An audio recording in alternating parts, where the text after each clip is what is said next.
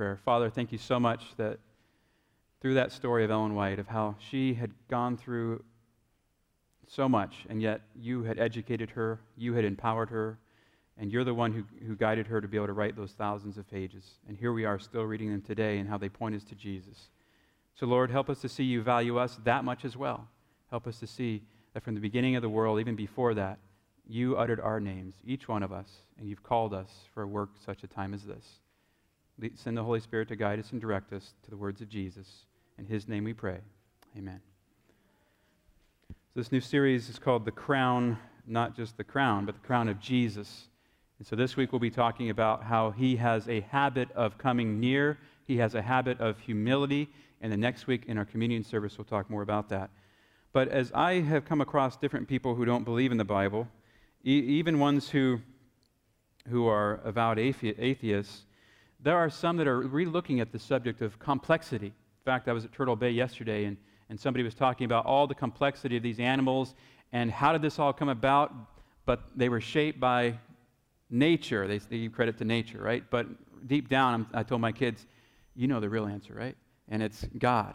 And yet, here we see all this complexity, we see all this mathematical, all these mathematical formulas. There's even a video clip, you can look it up on YouTube, how everything ha- is mathematical. Life is mathematical. You look at the fact you're sitting on a pew, it's mathematical. There's physics everywhere. And the physics teachers are actually discovering more and more as they look back at material, the complexity is even greater than we ever imagined.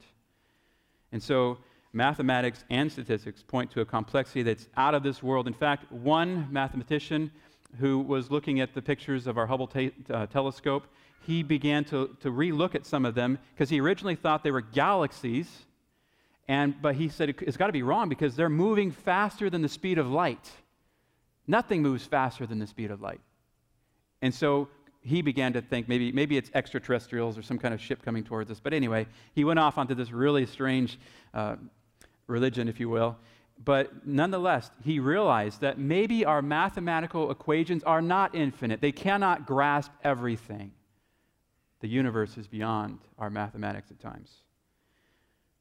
Now, I will say, mathematics works, uh, you say, in this earth a lot. I mean, you look at all the different equations we come up with to figure things out just on a day to day basis to function.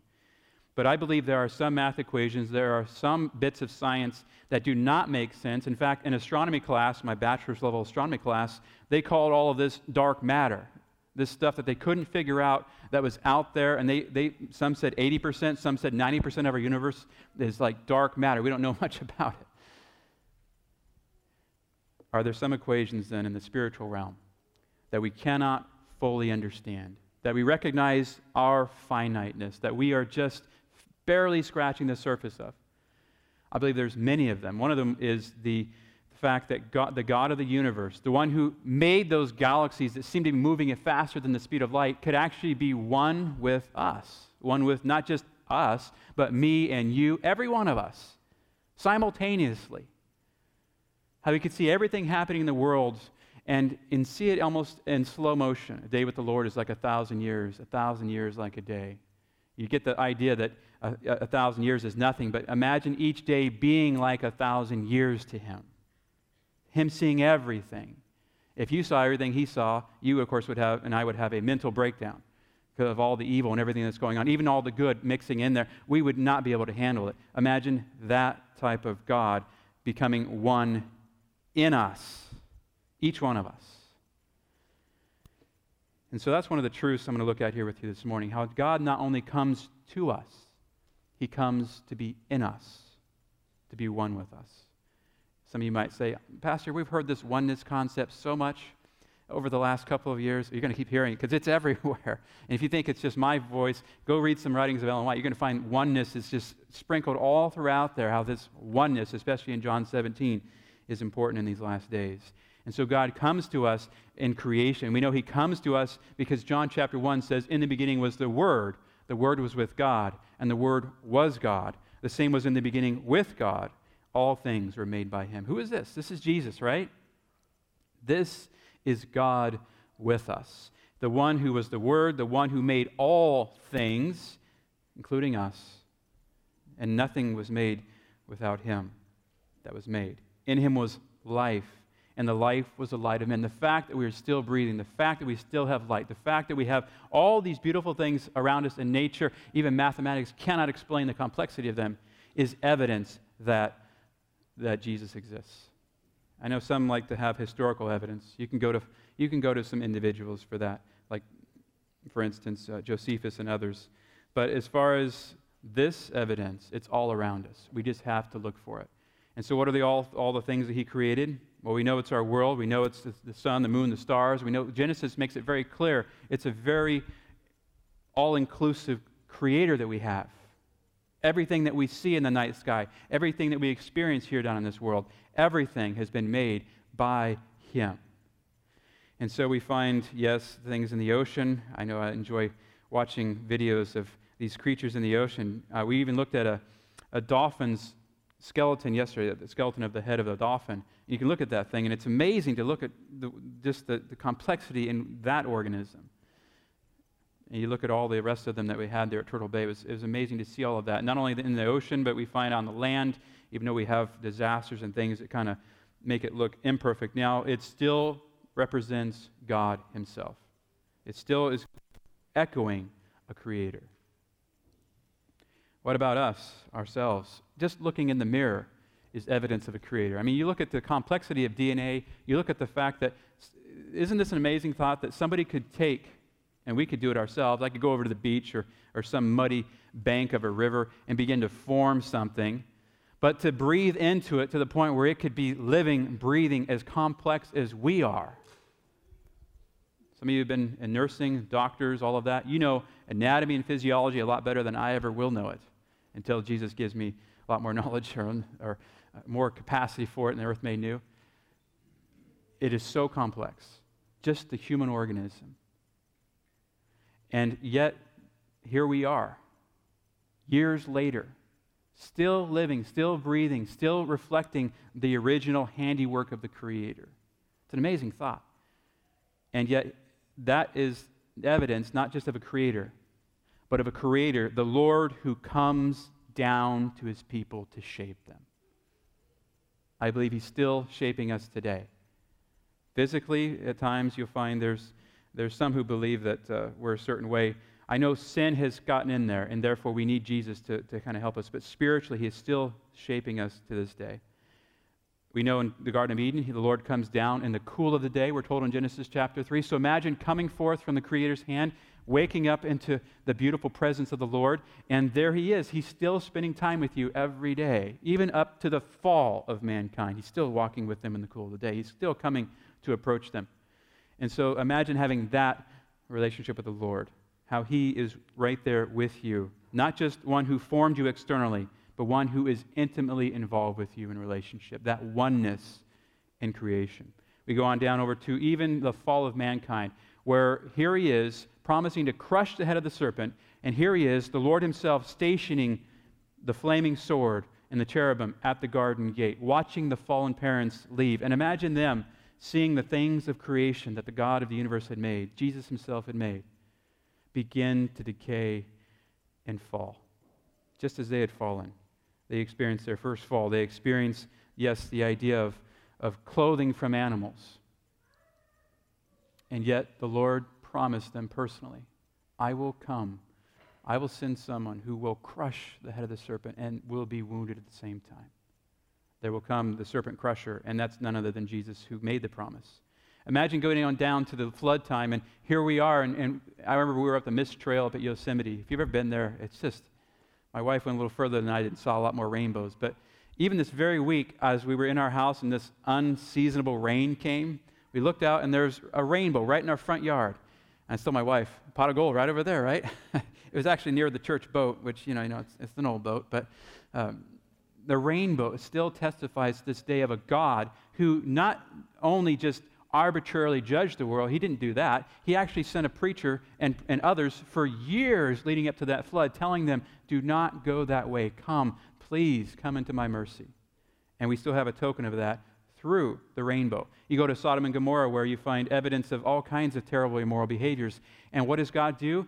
He comes down to Abraham And eventually, you see Abraham him getting into this, this bargain for souls, if you will. He, Abraham should have known the mercy of God and gotten down to one soul. He, wouldn't even, he would not have destroyed the city. But he gets down to that number, and we know the rest of the story. But God comes down to his people. And even though he has to hold evil in check, he is personally right there trying to woo, trying to tell someone to turn from that evil as well. We get on down to the story of Moses. And Moses, you know, goes up to God, and God comes down in that glory. And Moses is told there's a prophet who's going to come. He writes about that. In fact, John the Baptist is asked in the Gospels, Are you the prophet? Now, you could say, Well, is the prophet the one in Malachi, or is it the one that Moses is referring to? But the book of Matthew is clear that Jesus is the prophet who is to come, that Moses was talking about. He's the greater Moses. And what would he do? He would save his people from his sin. He would do even more than Moses could ever do for the nation. He would save them from their sins, not just the bondage of, of a nation of Egypt. He would save them from the bondage of the, the daily grind of sin itself. Matthew chapter 1, he, we're told, Name him Jesus, for he will save his people from their sins. And so we get down to Moses, who has that friendship with God, that, that oneness relationship with God the Father and Jesus. And we continue down through the Old Testament. And the whole Old Testament, you find God coming down to his people. When we, when we get up here and we, and we sing the song, Turn Your Eyes Upon Jesus, and then we do an invocation. An invocation is an invitation for God to come down. We're just saying, God, guide us to see you today.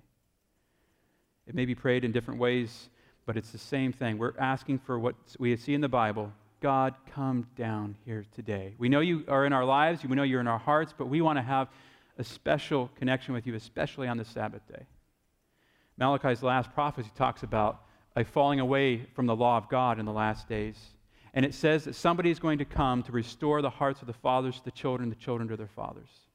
This Elijah figure. And who was that? We know John the Baptist, partial fulfillment of it.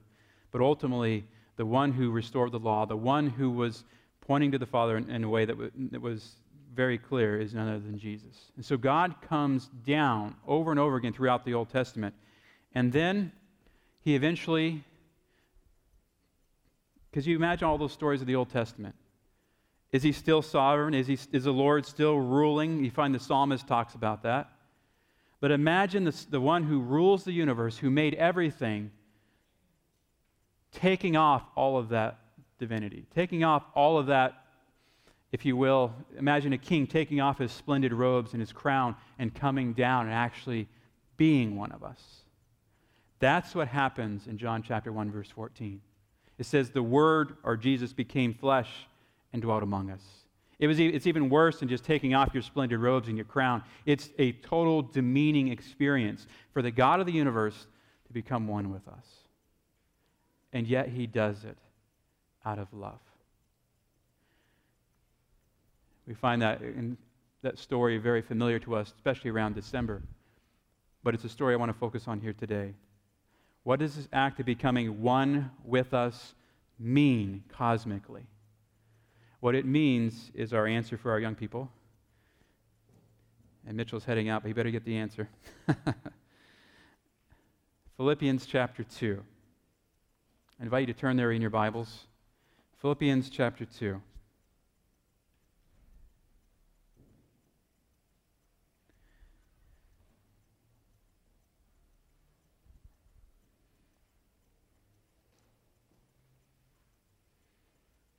Paul talks about suffering for Christ and having this endurance to do that.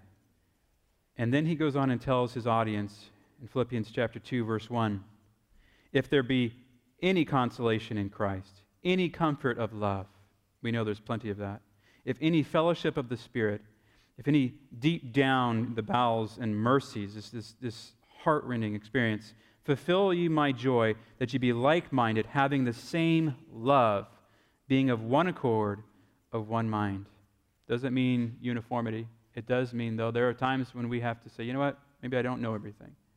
Maybe, maybe this is where we're at. And so as we look here, he keeps going on let nothing be done through strife or vainglory, but in lowliness of mind, let each esteem other better than themselves. That takes conversation, that takes dialogue, that takes a willingness to know the other person. Look not every man to his own things, but every man also on the things of others. Verse 5 Let this mind be in you, which was also in Christ Jesus, who being in the form of God, thought it not robbery to be equal with God. Verse 7 But made himself of no reputation, took upon him the form of a servant, was made in the likeness of men. And being found in fashion as a man, he humbled himself, became obedient to death, even the death of the cross. Wherefore God hath also highly exalted him, and given him a name which is above every name, that at the name of Jesus every knee should bow, of things in heaven, things in earth, things under the earth, and that every tongue should confess that Jesus Christ is Lord, to the glory of God the Father. So, what is this act of becoming human really? As we look into it more in depth, that's a whole chapter you can read there on your own this afternoon. But Philippians chapter 2, Mitchell, you got that answer written down? Philippians chapter 2 tells us that when he becomes human, he lays down the full splendor of divinity to be clothed in humanity. And that's what he offers to do for each one of us in our lives.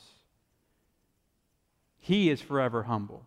He is forever willing to serve us and to guide us. I mean, just think about our lives. Look back just the last 10, 15 years of your life and say, you know what? God, you have been so good to me to reveal this to me and that to me. And, and why would you take the time out of the, everything that's happening in the universe to do all of that? Because He loves us. That's why. Because He values us more than divinity itself. And he also knows the path that we go down if we don't follow him is one of death and destruction. And to just look around us in society. When the devil has a heyday, this is, this is what it looks like in America immorality rampant, all of these different things happening. And, and we cannot go along with the culture of the day. You cannot do that. You have to think of a heavenly culture, a heavenly atmosphere, because that's the one who came down to die for each one of us. He comes into humanity and he changes humanity, he does not leave it to itself.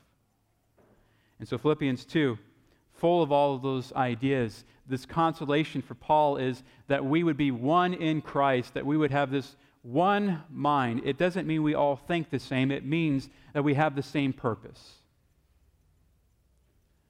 You may wonder why this idea of a business meeting for solidarity is being brought up at this time. It wasn't just all brought about by me, I, I understand that, but I feel convicted that we may not all think the same as a world church. But when, a, for instance, a board or a business meeting votes something that even I don't agree with, unless it's, if I can find some huge moral reason where it gets rid of Jesus, then I will say, all right, that's where the church is at right now. I'm, I don't necessarily agree with everything, but I'm going to support it. With this issue, it's a little deeper than that. And so I don't expect, even when we have business meetings and things, I expect us to dialogue and to talk to hear sides of, of both things, to do what basically did not take place at the constituency session, which was an open dialogue about this issue. And so we, we will have that culture here where we don't always agree on everything as far as some things that are hot issues. But we will agree this is a thus saith the Lord. We're standing on this point right now, and we're moving forward together. So one mindness, homothumadon, does not mean everything the same. It means you have the same purpose, the same goal. You want to see Jesus come, you want to see his, his truth upheld, and you're going there. There may be other things that try to get you off of that, but that's what Paul wants. He wants them to be of one mind, and so therefore we would esteem other better than ourselves. If we're esteeming others better than ourselves, we will listen to each other. This is being recorded, so I guess I risk something by saying this. When you bypass a local constituency to go to a union constituency, or you put the decision to an executive committee without getting open discussion, you have not heard the voice of the people. And that's the biggest thing. And I will tell you, before all this, I didn't even consider this issue very much. I just kind of went along with the crowd and I didn't even question any side of it. I just kind of said, all right, whatever. But as I'm looking at the process, I'm saying the process has to be Christ like. We have to, if, if no one's going to stand for a process that's Christ like, then I'm going to. And it's going to be let's hear each other out. Let's say this is the way all the world chur- churches besides North America are going, I, whether I agree with it or not, I'm still going to support the world church. I haven't laid my cards down to show you where I lay, but nonetheless, I want to esteem my church better than myself. If I will listen to my family and my wife in making a decision, I expect the same thing to happen in the church, the constituency session, the union, and onward, that we would listen to each other. And so we would look on not only my own things, but every man on the things of others, even if it's a risk. And therefore, that's what happens. When the mind of Christ gets in us, then we realize what Jesus does for us. He could have easily said, Nah, that's not my problem. I'm not going to deal with that. But he takes off divinity, clothes himself in humanity. And it says this being in the form of God, thought it not robbery to be equal with God. That always puzzled me. Not robbery to be equal with God. Well, as I looked at that, it's an interesting word. Harp, uh, excuse me. Harp agmon, which is the word we get robbery from, means a highly prized possession. We understand Paul to say that Christ, being before his incarnation in the form of God, that's what John is saying, did not regard his divine equality as a prize which was to be grasped at and retained at all hazards. But on the contrary, laid aside the form of God, took upon himself the nature of man. He did not regard his divine equality as a prize to be grasped and retained at all hazards. It's like you've got this beautiful crown, you've got this beautiful kingdom, and you're saying to yourself, it's nothing unless I have those children. It's worthless. If you've ever had children and you recognize maybe they're going astray or you recognize uh, something could possibly harm them, you know the hazards you will go through to protect them. At least I know what my mother bear wife would do. So, and I'm right behind her. So, the emphasis on this passage, as he says, is on Christ's humiliation. The fact of his equality with God is stated as background. It's saying, look at all this. He was equal with God, and yet he laid it down in order to throw the circumstances of incarnation into stronger relief. Look what he did for us. Hence, the peculiar form of Paul's statement Christ's great object was to identify himself with humanity, not to appear to men as divine, but as human. He could appear into the world, come into the world and he could emphasize his equality with God, and that would have amazed many people. Even some would have been saying, Yeah, this is the Messiah we're looking for, right? But it would not have saved anybody. He could have come in and jumped off that temple and fulfilled what their expectations were. It could have amazed some people, but it would not have saved. That's why he didn't do it. He could have said to the devil, Yeah, I guess I'll bow down. I don't have to go to the cross, so I'll just bow down now, and you'll give me all the kingdoms of the earth. But it would not have saved anyone. It would have disqualified him because he would have been worshiping someone besides his father. He did not grasp at this. Rather, he counted humanity his prize. We are his prize. Our church is his prize. Our world church is his prize. And the ones who don't know Jesus are the ones he wants to have joy over. That's his prize. And so if you want to find that on the internet, you can go to esword, e-sword.net, look up the word robbery on that text. You'll find exactly what I just put on the screen. If you look at this text from Ellen White, she says, Jesus Christ counted not a thing to be grasped to be equal with God, because divinity alone could be efficacious in the restoration of man from the poisonous bruise of the serpent. So this is what would happen. If he could have sent an angel to do it, he would have done it. If he could have sent you to somehow atone for your own sins and be forgiven, it could have happened, right? It, it, we won't find any record it could have happened, but if that's what could have happened to save you, it would have done, been done. But it took God himself to save us. Not just one of us, but all of us. The mercy and grace and love of the universe laying itself down was enough to save infinitely number of people. That's what was supposed to happen when he was going to bruise the head of the serpent. He assumed human nature, and in the weakness of human nature, sustained the character of God. Didn't tear down the character of God, he sustained it. He vindicated his holy law in every particular and accepted the sentence of wrath and death for the sons of men. So, who is he? Well, he's the one who is in the form of God, but yet laid it down for us so that the Father could be glorified. It's not glorifying God like he needs to sit in the mirror and say, Oh, I need to have someone look at my splendor and my glory. It's God saying, I feel so wonderful when I see my children coming home. It's like, it's like parents sitting on the back porch holding hands. And you look out there and you see your little ones playing in the backyard. And in that moment of peace, it's just like, yeah, there's hardships. Yeah, there's discipline. Yeah, there's things that have to go on in the home all the time. But this overwhelming sense of joy hits you. And you say, it's worth it. Lord, just keep them in your hand. Keep them all the way until the new earth. That joy. It's not like the Father sitting there wanting glory all the time. It's, it's, it's a Father glories in the fact that we love Him and that He loves us in return. It's a glorious relationship to have that. And He wants everyone to confess Jesus because in confessing Jesus, we're saying, Father, we love you. And so He laid down His crown for us. Philippians says. That's what happened when he took on humanity. That was the first question. Why did he, what, what happened when he became human? He laid down his crown for us, but why did he do that? Luke tells us why. It's a very simple answer. He laid down his crown, his divinity, all of that, because we are of more value to him than that. We are of eternal value. Hence the title of the sermon, Eternal Value. So all you got to do when you go home, if you want to remember the sermon, it's pretty simple. Look in the mirror, read the sermon title, Eternal Value. You got it right there. Because Luke says, Are not five sparrows sold for two farthings? You can do the math on that on your own. And not one of them is forgotten before God. Not one of those sparrows is forgotten by God. Not one of those sparrows that goes out there and eats my fruit off my fruit tree. Think, well, I got plenty of fruit, Lord. I've been picking it all off as it gets ripe. And every once in a while, they get one. All right, I got a little extra. Thank you for the extra so the birds can have some. So he looks after all the little sparrows and all of that. And then he says, even the very hairs of your head are all numbered. That's an expression that you find in the Hebrew way of thinking. That means God knows every intimate detail about you. He will be with you through every hardship, He will be with you through everything. You won't lose your life if you follow Him. And so he says, Fear not. You are more value than many sparrows. That's the eternal value idea. Also, I say to you, whosoever shall confess me before men, him shall the Son of Man also confess before the angels of God. He's, he's saying, You're of eternal value.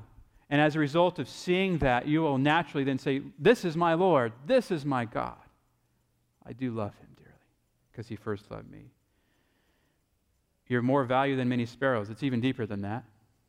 Not only was he willing to become human, he could become a king or some other you know, monarch of a, you know, this continent or become Roman emperor. He could, couldn't he have you know, arrange that? Sure, he could have, but he didn't. He says, Foxes have holes and birds of the air have nests, but the Son of Man what? Has nowhere to lay his head. He not only just became one of us, but he even took, down, took it down to the point of poverty, if you will.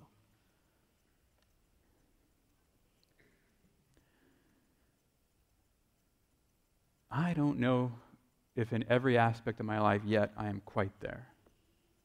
I think there's still room for growth. I think it begins with the idea of letting go of, you know, of material things and all of that. But, but he didn't just do that. He was willing to let go of his very life to become one of us.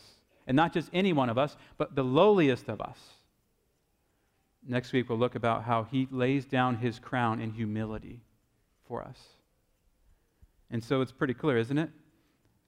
He became lower than even the birds and the foxes so that means he values us. He puts us first. He would rather sleep on the ground for the rest of eternity and, and basically be totally away from the God, God the Father, because that's what the cross shows. My God, my God, why are you forsaken? He'd rather be forsaken forever than have any one of us be lost. This is the value that he places on us. He goes on, but he that denieth me before men shall be denied before the angels of God. Whosoever shall speak a word against the Son of Man, it shall be forgiven him. But unto him that blasphemeth against the Holy Ghost, it shall not be forgiven. To attribute the work of Jesus and the words of Jesus to, to somehow the devil or, or somehow you can't trust them or, or somehow tear down the Word of God is blasphemy against the Holy Spirit. And I don't believe the Holy Spirit will go against the Word of God. It, we may think our thoughts are the Holy Spirit. We may think that that our, our ways of doing things are the Holy Spirit. But as we look at it carefully, if we're truly being led by the Spirit of God, like it says in 2 Peter, it mentions holy, holy, these holy prophets and stuff of old spake and were led along as they were moved by the Holy Ghost. If, if we had that same Holy Ghost leading us, we will accept those words. Otherwise, we end up blaspheming against even the Holy Spirit. And so we must look at the teachings of Christ. We must see how humble he is. We must say, you know what? I want to be more like him. I want to be not only recognizing my value, but the value of everyone around me. Each one is valued.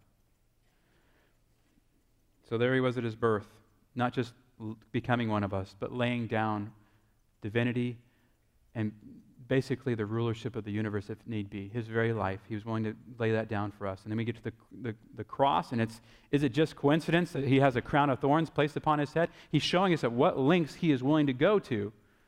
He lays down his crown, and they put on his head a crown of thorns. That's what humanity gives him in exchange for his humble life. And so that shows us what he's willing to go through to help us remember we are of eternal value. He will take off his crown and put on whatever humanity heaps upon him at the cross to save humanity if they will recognize it. I remember the idea of being valued and trusted, and I've talked about my grandfather I don't know how many times. You know, grief hits you every once in a while when you think about someone you love. But I think about a story I've told before, and I'm going to tell it again. That driveway out there is made out of gravel. Imagine being inside that house You've just tried to get away from an abusive father. Your mom basically was threatened. Uh, he's been carrying a knife and threatened to kill himself, too. And he's been out drinking. And so basically, you as sons gather around your mother and you say, Mom, you need to leave this guy. We're not Christians, but we, we recognize that it's at a point where if you value your life, value us, you'd just better leave. I kind of look back and think, well, maybe I re- should regret that. I don't think I regret it. I think it was what was needed at the time. And so we go to the only place of safety and the only place where we have felt valued, the only place we really trust, my grandfather's house. We get on the other side of that door there. He is braver than brave, as far as I'm concerned, in my memory. As, even as a teenager who was a football player and thought I could handle anybody, and one who took my dad down one punch. I mean, I, I, I still felt at that point that this was beyond me, that this was, I needed some help beyond myself. I didn't want to call it to God at the time, but my grandfather stood in that gap as really a representative of God, letting me know that you could be, I could trust him, letting me know that he valued us more than even himself. And so when the gravel began to crunch out here in this driveway right there, and I knew the familiar sound of this, this pickup, this ranch pickup my dad drove. You could hear the engine. You know, diesels and stuff make noise. And there he is. And this door, not even a regular standard metal front door like we have now, like a hollow core door. I mean, you're looking at a, a door with just the facade on it, is their front door. Now, of course, back then when they were growing up, you didn't even lock your doors. But here's this door, and I still remember him going over there and locking it first, talking to us about what happened, and then saying, Don't worry, I'll take care of it. And here comes the gravel crunching. Here comes, you can hear the footsteps kind of as a someone who's been drinking, kind of what it sounds like. If you've ever been around that, kind of they're stumbling a little bit and they're getting over there.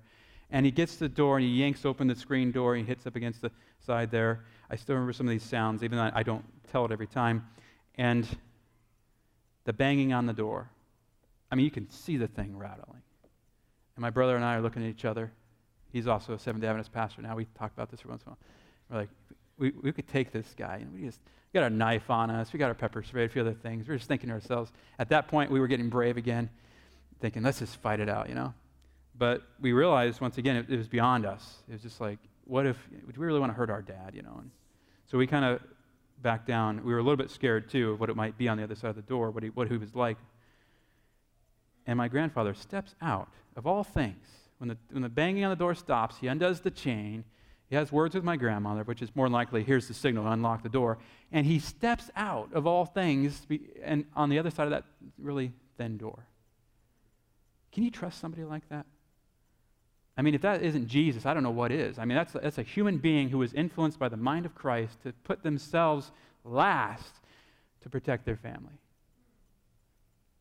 And so he gets out there, confronts the issue. I hear my dad's familiar pickup once again, the gravel crunch, and him drive off and my grandfather does some kind of knock on the door. My grandmother undoes the chain and the lock. He comes in. He is as calm. I mean, I don't know if I have never really talked to him about it before he died, but he just seemed calm compared to the way I felt.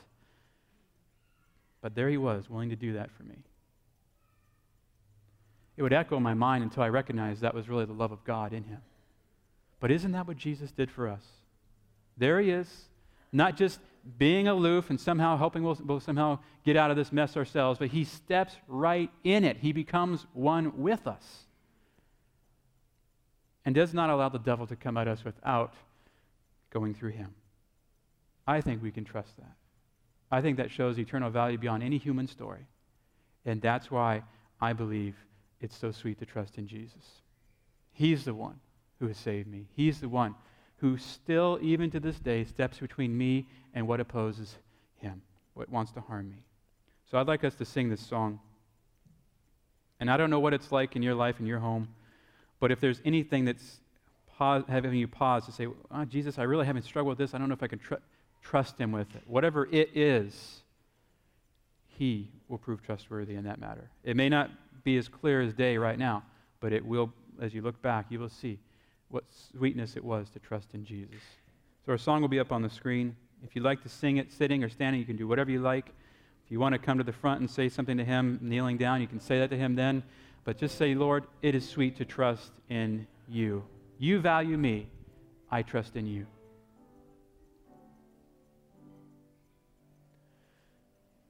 Tis so sweet to trust in Jesus, just to take him at his word, just to rest upon his promise, just to know, thus saith the Lord.